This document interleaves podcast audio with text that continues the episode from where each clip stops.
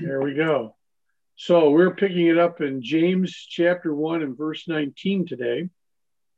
You know, if I was going to talk about something at, at, through the end of uh, chapter 1, I would just say that one of the big things, at least through the first several verses here, is we're talking about uh, the danger of self deception the danger of self, you know it's one thing if the devil deceives us if if demons deceive us but for us to deceive ourselves wow that's a problem. And james uh, t- uh, verse 1 uh, chapter 1 verse 22 talks about deceiving our own selves deceiving ourselves. Uh, james 1 26 talks about we deceive our own hearts. Um, if a Christian, you, you know, this is a serious matter when we end up deceiving ourselves because we're not being honest with ourselves. And that's going to be a problem. Um, we have a problem with people that, that tend to think that they're saved. They, they deceive themselves into thinking they're saved. And, and the day is going to come when they stand before the Lord and they're going, Lord, Lord, didn't we do this and that? You know, look at all these wonderful things we did for you and uh, we didn't we perform miracles didn't we prophesy in your name didn't we cast out demons didn't we do these great and wonderful works for you and the lord's going to say depart from me. I never knew you. You were never part of the family. Hmm. you are workers of iniquity. That's a tough that's a tough situation. And, and so when we look at these passages this passage in james especially don't be like the guy who's going to we're going to be talking about when we get there where he looks into the mirror and walks away and deceives himself into thinking he doesn't you know i read an article um, this weekend that talked about the, the people that were in uh, because we've been involved in this lockdown uh, for the pandemic for so long that people don't even recognize themselves when they look at themselves in the mirror. Oh wow. Whoa. They have not spent any time and and they don't you know think about the fact that we're talking about people who are dis, deceived you know that's that's not the real me hmm. i don't look that bad no you know i was looking at pictures of uh, of uh, rick and and i and denny and uh, some others that were as we were traveling over to italy mm-hmm. the first uh, back in 17. I looked a lot younger than I do now. My beard is a whole lot whiter. I couldn't believe how white it was compared to then. I'm thinking, man, have I aged? it's not a pretty picture. But you know what? I it's because I'm looking and I'm going. I'm looking at myself going, "Wow, I'm real. I've really changed." We need to to take an honest look at ourselves. Is what I'm saying. So, as I've said that, let's um, make sure that we uh, look at ourselves and understand what God has in mind for us as we look at this passage in James chapter 1, starting in verse 19. I'll read through the end of the chapter. We won't get there. I know that, but we'll take a stab and I'm ready to go all the way through if possible. All right, so here we go. In James chapter 1, verse 19 and following, it says, My dear brothers, take note of this. Everyone should be quick to listen and slow to speak and slow to become angry. For a man's anger does not bring about righteous life that God desires. Therefore, get rid of all moral filth and the evil that is so prevalent, and humbly accept the word planted in you, which can save you. Do not merely listen to the word and so deceive yourselves. Do what it says. Anyone who listens to the word but does not do it, uh, what it says is like a man who looks at his face in a mirror, and after looking at himself, he goes away and immediately forgets what he looks like. Hmm. The man who looks intently into the perfect law that gives freedom and continues to do this, not forgetting what he has heard, but doing it, he will be blessed in what he does. Now, if any man if anyone considers himself righteous, yet does not keep a tight rein on his tongue, he deceives himself, and his religion is worthless. Religion that God our Father accepts as pure and faultless is this to look after orphans and widows in their distress, and to keep oneself from being polluted by the world. All right, that's the passage. I'm going to tell you, if I could just figure out how to live this this life, I would be near perfect. I would be. My problem is that I have a hard time doing that. You know, we're we're taught we talk about the fact that we have uh, responsibilities towards God word God's word, and we are called to walk honestly uh, before God and before men. And and the one thing we're told to do is to receive the word. And, and James talks in one one one passage. Um, one translation talks about the engrafted word or the implanted word. Uh, it, it, it's almost as though uh, James is borrowing from the Lord's uh, parable of the sower. Remember, Jesus describes four kinds of hearts. He talks about the hard heart that did not understand or receive the word of God and, and as, as, a result bore no fruit. Talks about the shallow heart that's very emotional but no depth and again no fruit.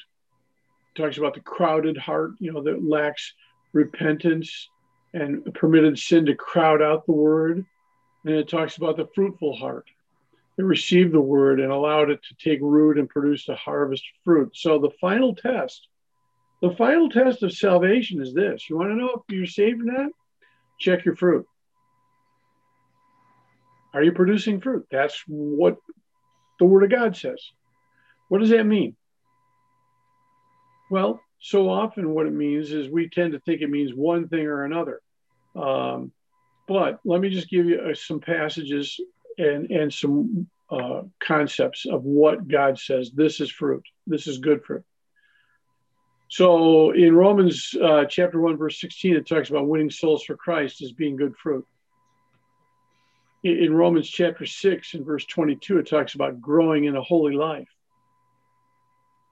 Uh, in Romans 15, 28, it talks about sharing our material possessions.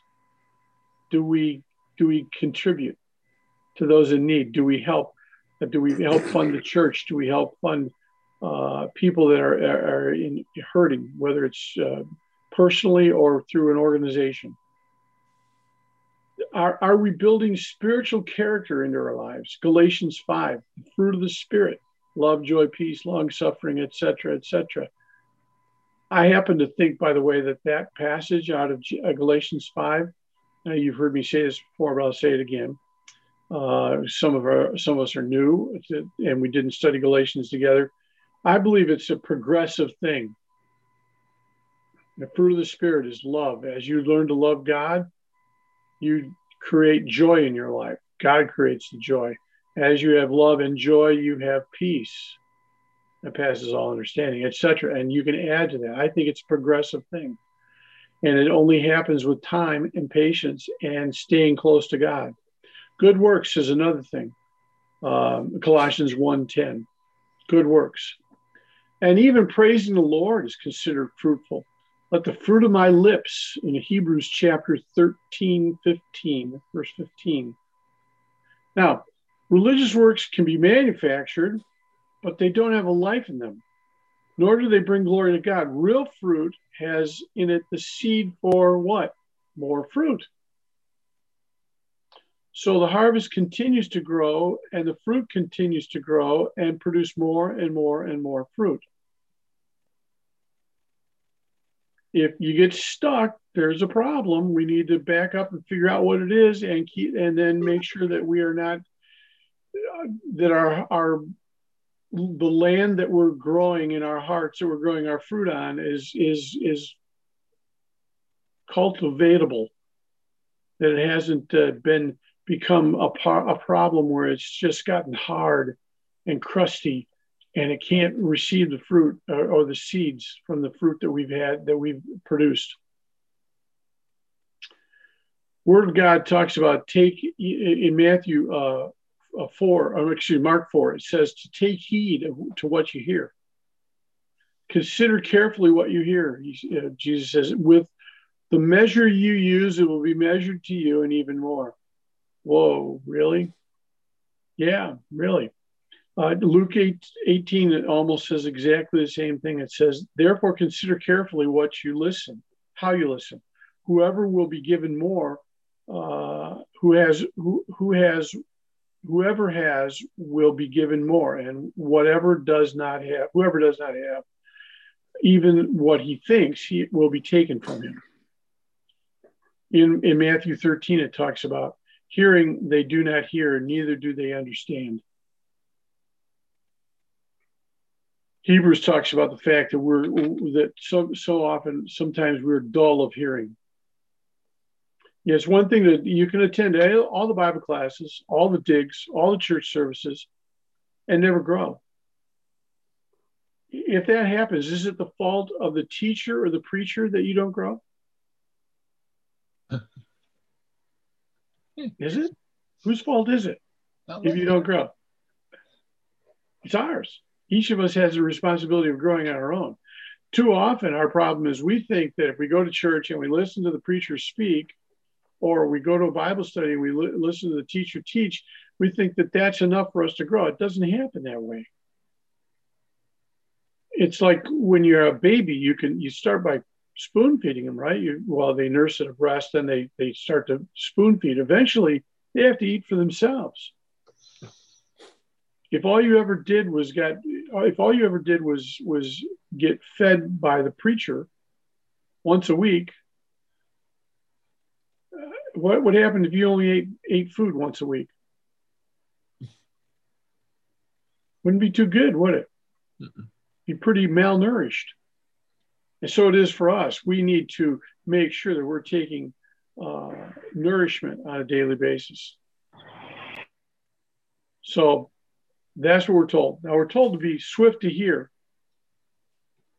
I love in Matthew it says, "Let him who hath ears let him hear," uh, and and Romans 10, 17, passage that Dan likes to, uses a lot. Uh, he says, you know, faith comes by hearing, and hearing by the word of God. You have to hear it. It's it's important that you listen to and you learn to listen to hear the, the the master's voice and respond quickly and appropriately. I'm reminded of, of the story. Maybe you remember this. One of these days we'll have to dig in and maybe we'll do a, another Old Testament study here sometime. I don't know. Uh, Isaiah.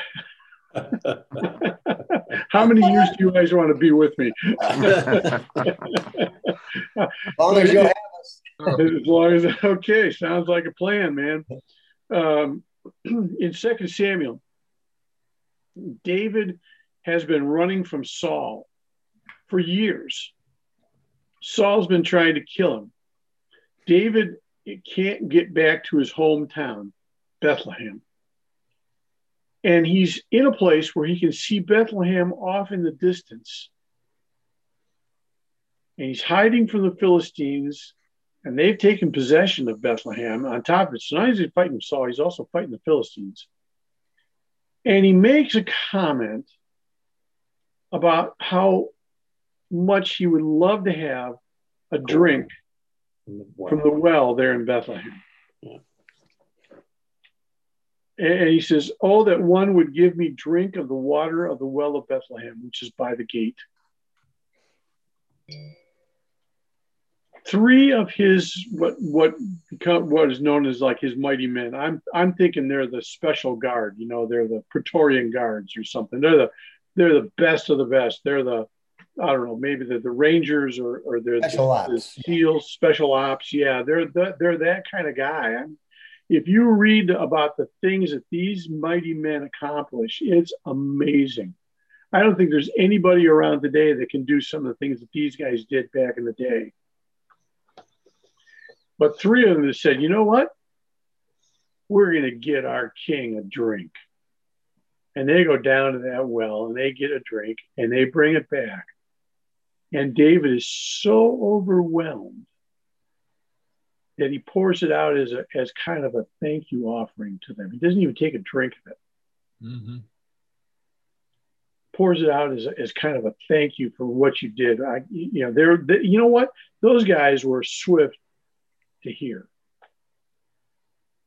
And they said, you know what? We're going to do it. We're going to do whatever whatever God tells us. We're going to do. Our leader says jump. We're jumping. too often we're not swift to hear, and too often we're too swift to speak. You know, someone has said we have two ears and one mouth. Maybe it ought to remind us to listen more than we speak. and I have to honestly tell you, sometimes I'm really bad about that. I've already figured out what you're going to say, and I've jumped to the end of, the, of the, your conversation long before you've gotten there. And I'm trying to answer your question long before.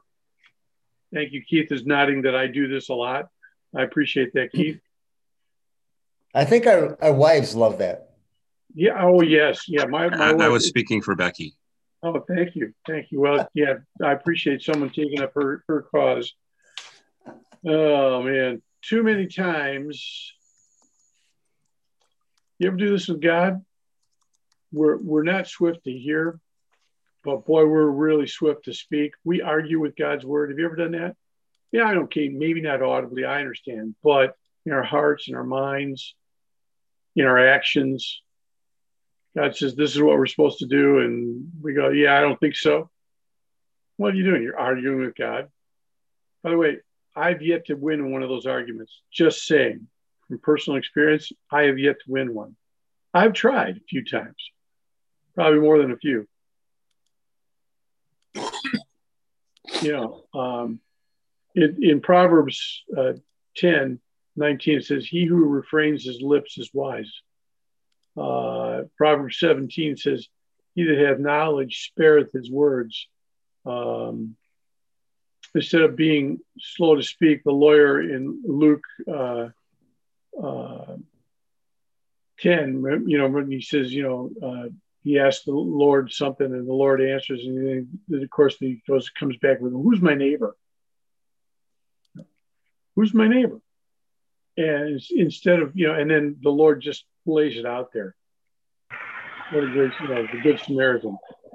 Um, you know, I think uh, that includes sarcasm. No. Thank you. Unfortunately, I resemble that. I do too. we're not there yet, but you know, there's a problem with so often we we have fights and wars among the brethren. You know, we're told uh, by this shall all men know you're my disciples if you have love one towards another. And, and of course, James 4, which we're not there yet, it's going to be months before we get there, just saying. Um, says, What causes fights and quarrels among you? Don't they come from your own desires to battle within you? You go against each other, you know. So and so is getting ahead in the church, and you want to make sure that he doesn't get ahead told uh, told a lot of things. We're told told to, to be careful about to be careful about uh, uh, being slow to anger. Man, oh man, I have a hard time with that sometimes. You know, I, my my I it does it finally it takes a while for me to finally get angry. When it does, it's a flash temper. And Ecclesiastes 7 9 says, Do not be quickly provoked in your spirit, for anger resides in the lap of fools. And I think one of my problems is too often I tend to resemble that. Now, James now is going to talk about how to deal with testing. We've talked about that. Uh, here's the test. You know, the zealot like model, uh, which was really popular in Jewish Palestine at that time, which ultimately led to Jerusalem's destruction, was not an appropriate response. Don't take up arms. Don't go to war. Make sure you you can win a war if you're going to do it. And, and James condemns not only violent acts but also violent rhetoric that incites them. Just listen to a few of these things. These are all. This is all from the Word of God. Most of this is from Proverbs. Proverbs 14, 29. A patient man has great understanding but a quick tempered man displays folly. Proverbs 15, 18 says, A hot tempered man stirs up dissension, but a patient man calms a quarrel. Proverbs 16, 32. Better a patient man than a warrior, a man who controls his temper than one who takes a city. That's wild. because you know we all think the warriors are the best, right? Proverbs 19:11 says, "A man's wisdom gives him patience. It is his glory to overlook an offense." Part of my problem is I want to be right, and when I'm right, I want you to know that I'm right, and I want you to know that you're wrong. And I know I'm the only one that does that. I understand that. I, I, I struggle with that. So how does all all that fit into the judicial system we have here? What do you think it does? What are we supposed to do when we're, when we're talking to believers and we're dealing with believers? Do we take them to court? No, No. supposedly. Why?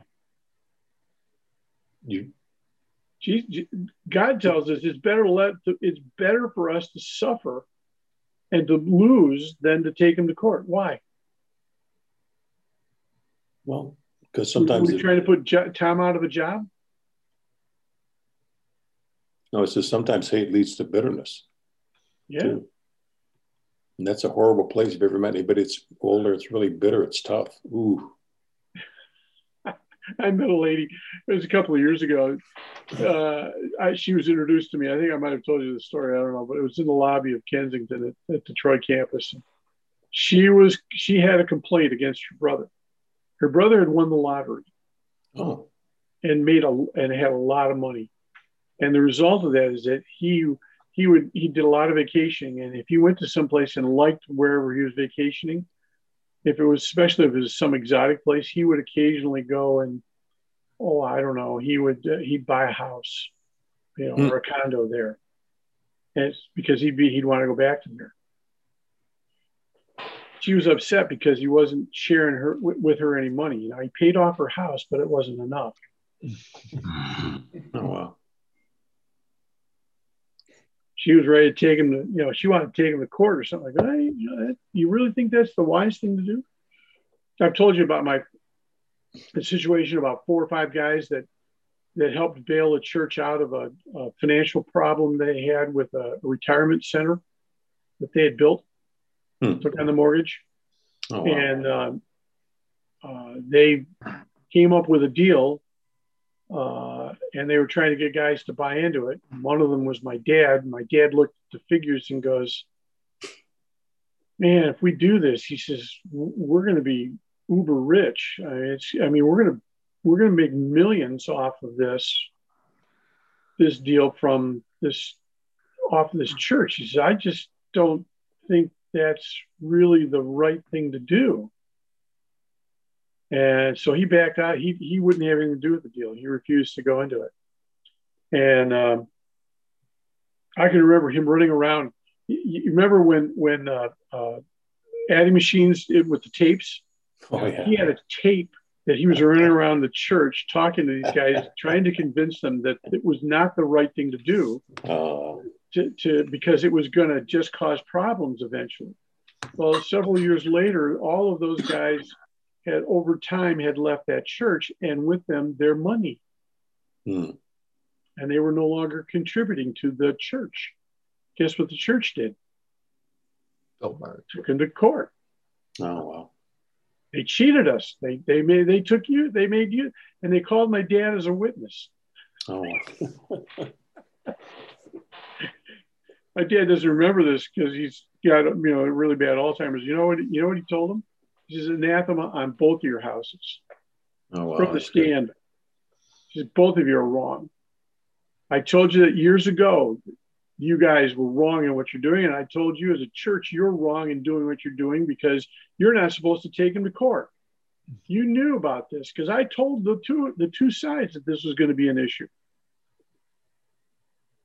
Dad didn't get rich, and as a result, neither did I, which is horrible.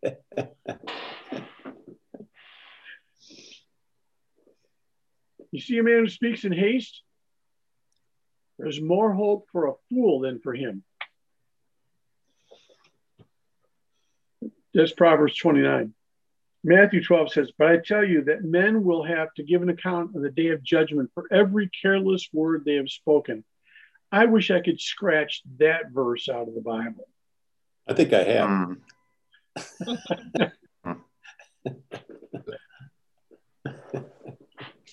when you speak rashly, when you speak without, when you speak when you're angry, you make a mess of things. All I have to do is remind you of a little story that the prophet Nathan told King David about somebody who had stolen a little ewe lamb from this guy that only had one ewe lamb, and this other guy had lots and lots of lambs.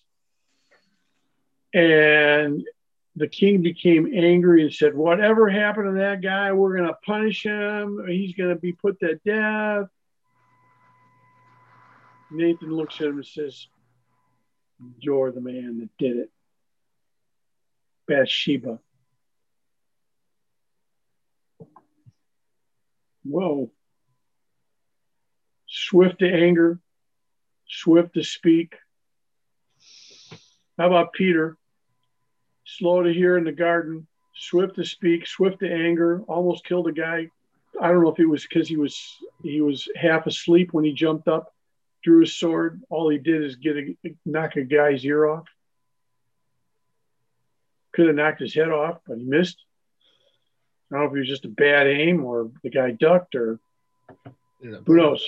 But Jesus ends up healing the guy. How many church fights are you aware of that are there uh, that happen as a result of short tempers and hasty words?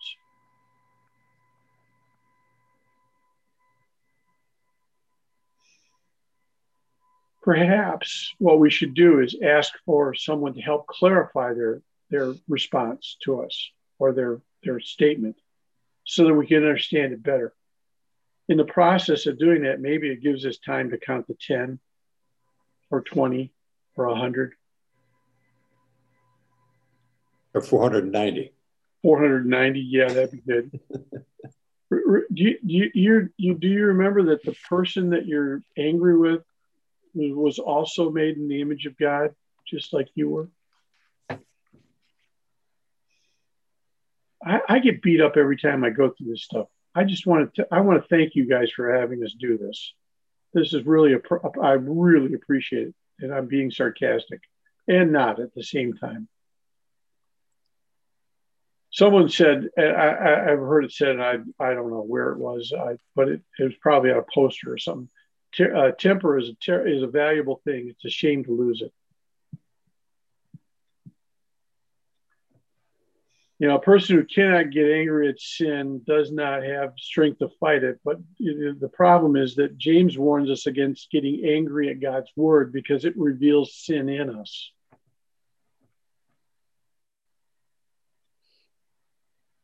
James seems to associate righteousness with peace and eventually in chapter 5, verse 7, with non resistance.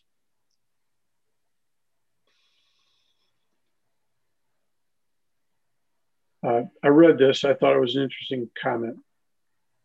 The church has become divided over many issues.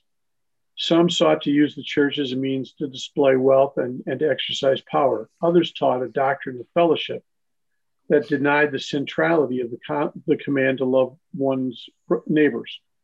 Still others have shown obvious favoritism to the wealthy. Beyond this, however, the text hardly requires extraordinary imaginative powers to envision concrete examples in the contemporary church. I think we've all seen examples of, of those things that have happened in churches. So, he, in verse, uh, let's see here, what verse are we on here? We're, we're, we're kind of bouncing around throughout this passage here. Says, For a man's anger, verse 20, for a man's anger does not bring about the righteous life that God desires. You know, I think James is talking about two things one, human anger, and righteous life. Now, is it possible to be to have righteous anger? Yeah, scripture tells us that. Tells us it, it, anger is an emotion and anger is, is appropriate at times. But when is it not? Probably most of the time that we do get angry. My uh, my Bible has a footnote that gives an alternate translation to righteousness as justice. In other words, our anger does not produce the justice God desires. Yeah, we're going to find that often uh, in Scripture, justice and righteousness are juxtaposed. Gary, It's can you read that again? Gary? Uh, Gary, sure. could you read that again? Uh, human human anger does not produce the justice God desires. Where is that at? It's it's a footnote in my Bible that gives an alternate translation to the term righteousness In in James, that verse. Yeah, in, In James. James? Yeah, Yeah, Yeah, verse in, 20. in, in James 120. 120. Think, think about this. Is it possible that, that what James is doing is trying to instruct us to not to assume the mantle, mantle of righteous indignation? Because when we do so, we end up claiming the, the right to speak for God.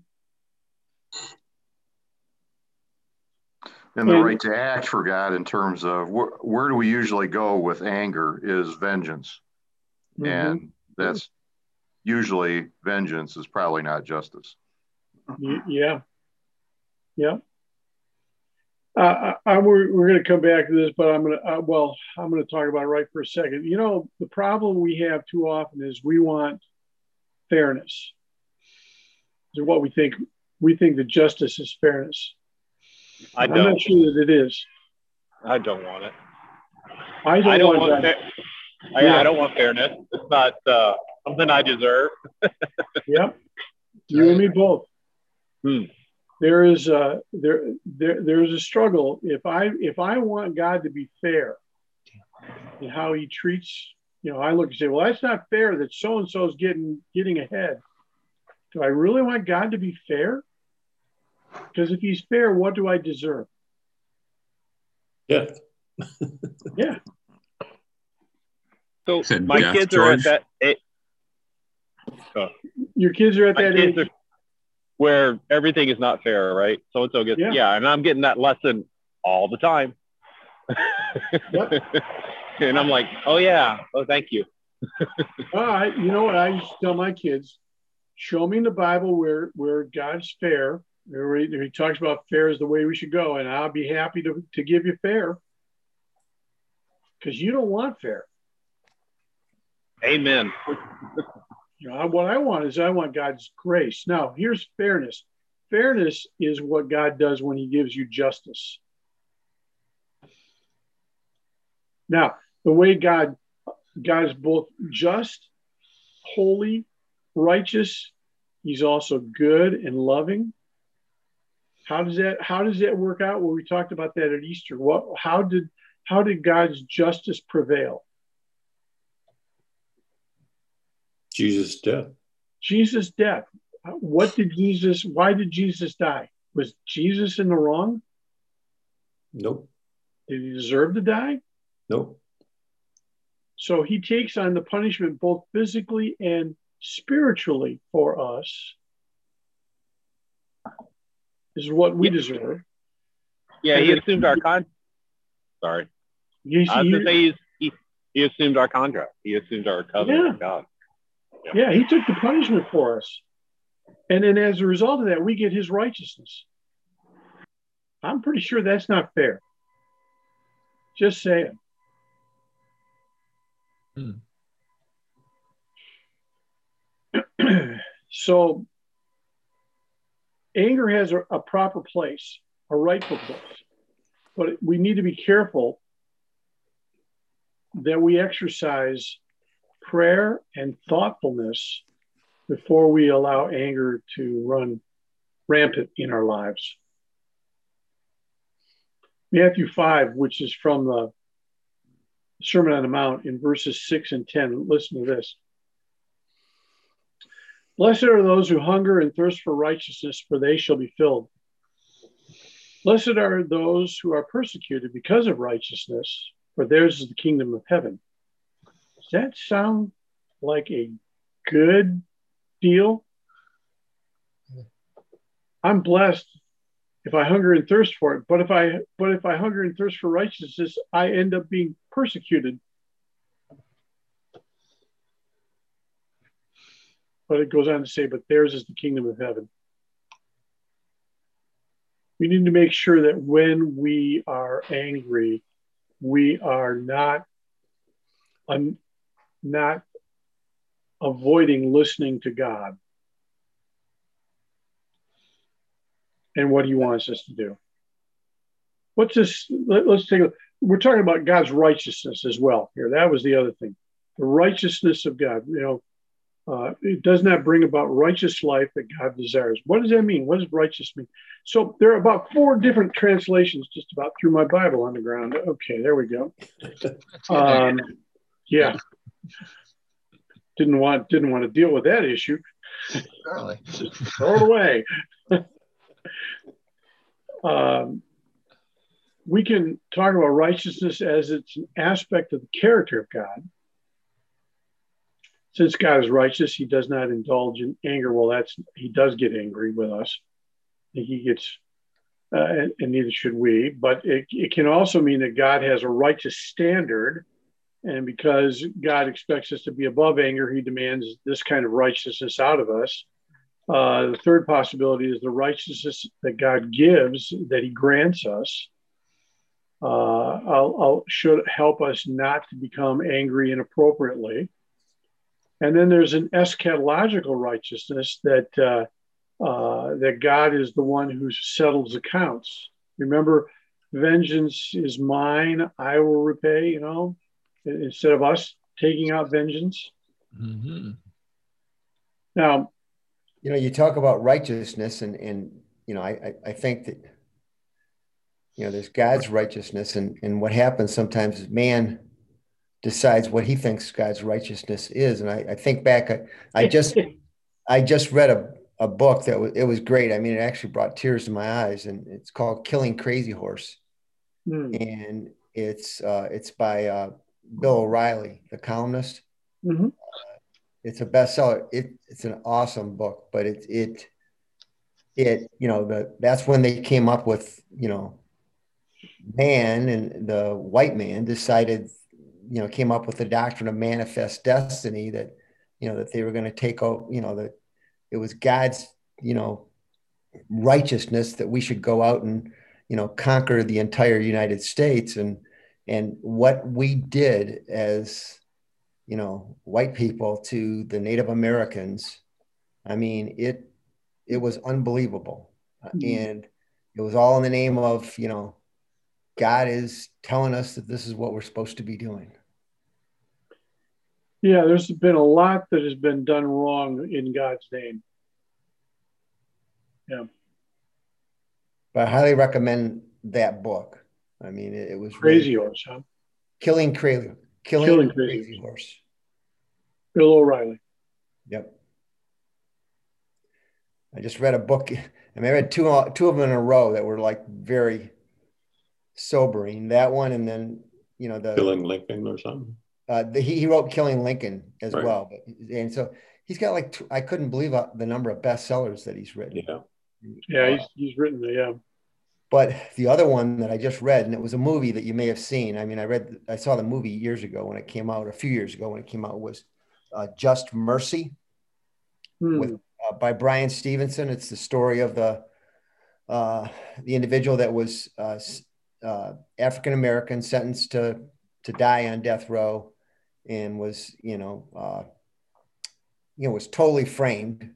And it was so obvious to everybody that he was framed. And it was the the sheriff the prosecutor they were so hell-bent on trying to find who murdered this girl at a cleaners that you know he ended up getting you know arrested and convicted. And i mean before he even was convicted they put him on death row because they, they figured that maybe he he'd confess uh, when he saw how bad it was. Uh, and, and, and the book is you know rep- replete with the things that that we did to African Americans as late as the 50s and 60s. Uh, mm-hmm. So in our in most of our sitting here, most of our time frame, we were we lived through some of that, and uh, yep, it was just it's uh, uh, I mean, sentencing 13 year old, 14 year old kids to to to to die, uh, or to life imprisonment without parole. Taking a 13 year old, trying him as an adult, maybe a 13 year old that was, you know, mentally impaired. I mean, mm. significantly mentally impaired, and sentencing him to life imprisonment. And uh, that's what this uh, the book is all about. The main story is the one about Walter McMillian, but the side stories about other like children that you know what happened to them when they were sentenced and placed in adult prisons uh, with with adults. Uh, it's uh, unbelievable. Mm. But all true. That was called Just Mercy. Just Mercy.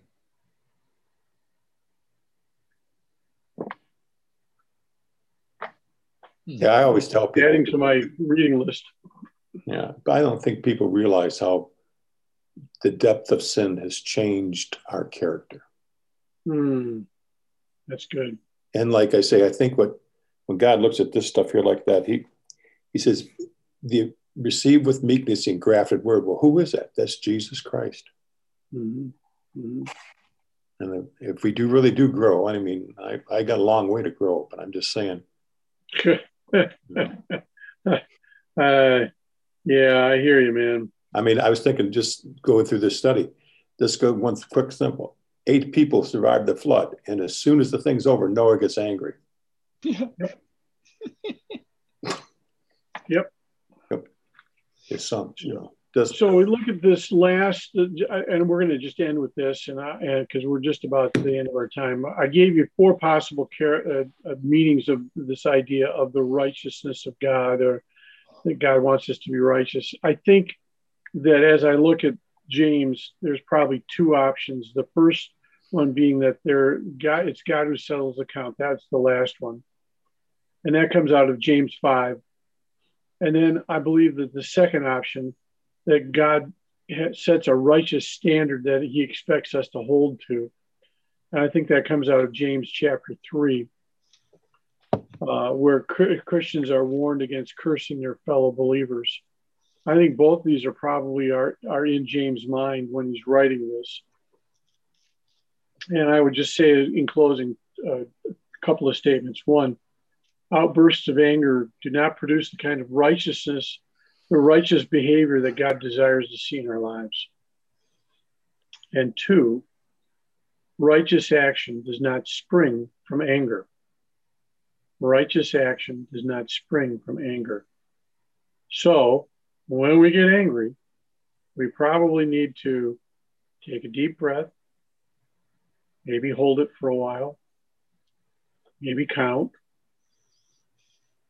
maybe walk away and then come back but deal with our deal with whatever needs to be dealt with in a way that's righteous and not with a way that's unrighteous and ungodly in our anger.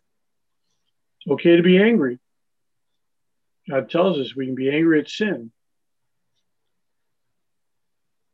But God asks us to, to love our neighbors.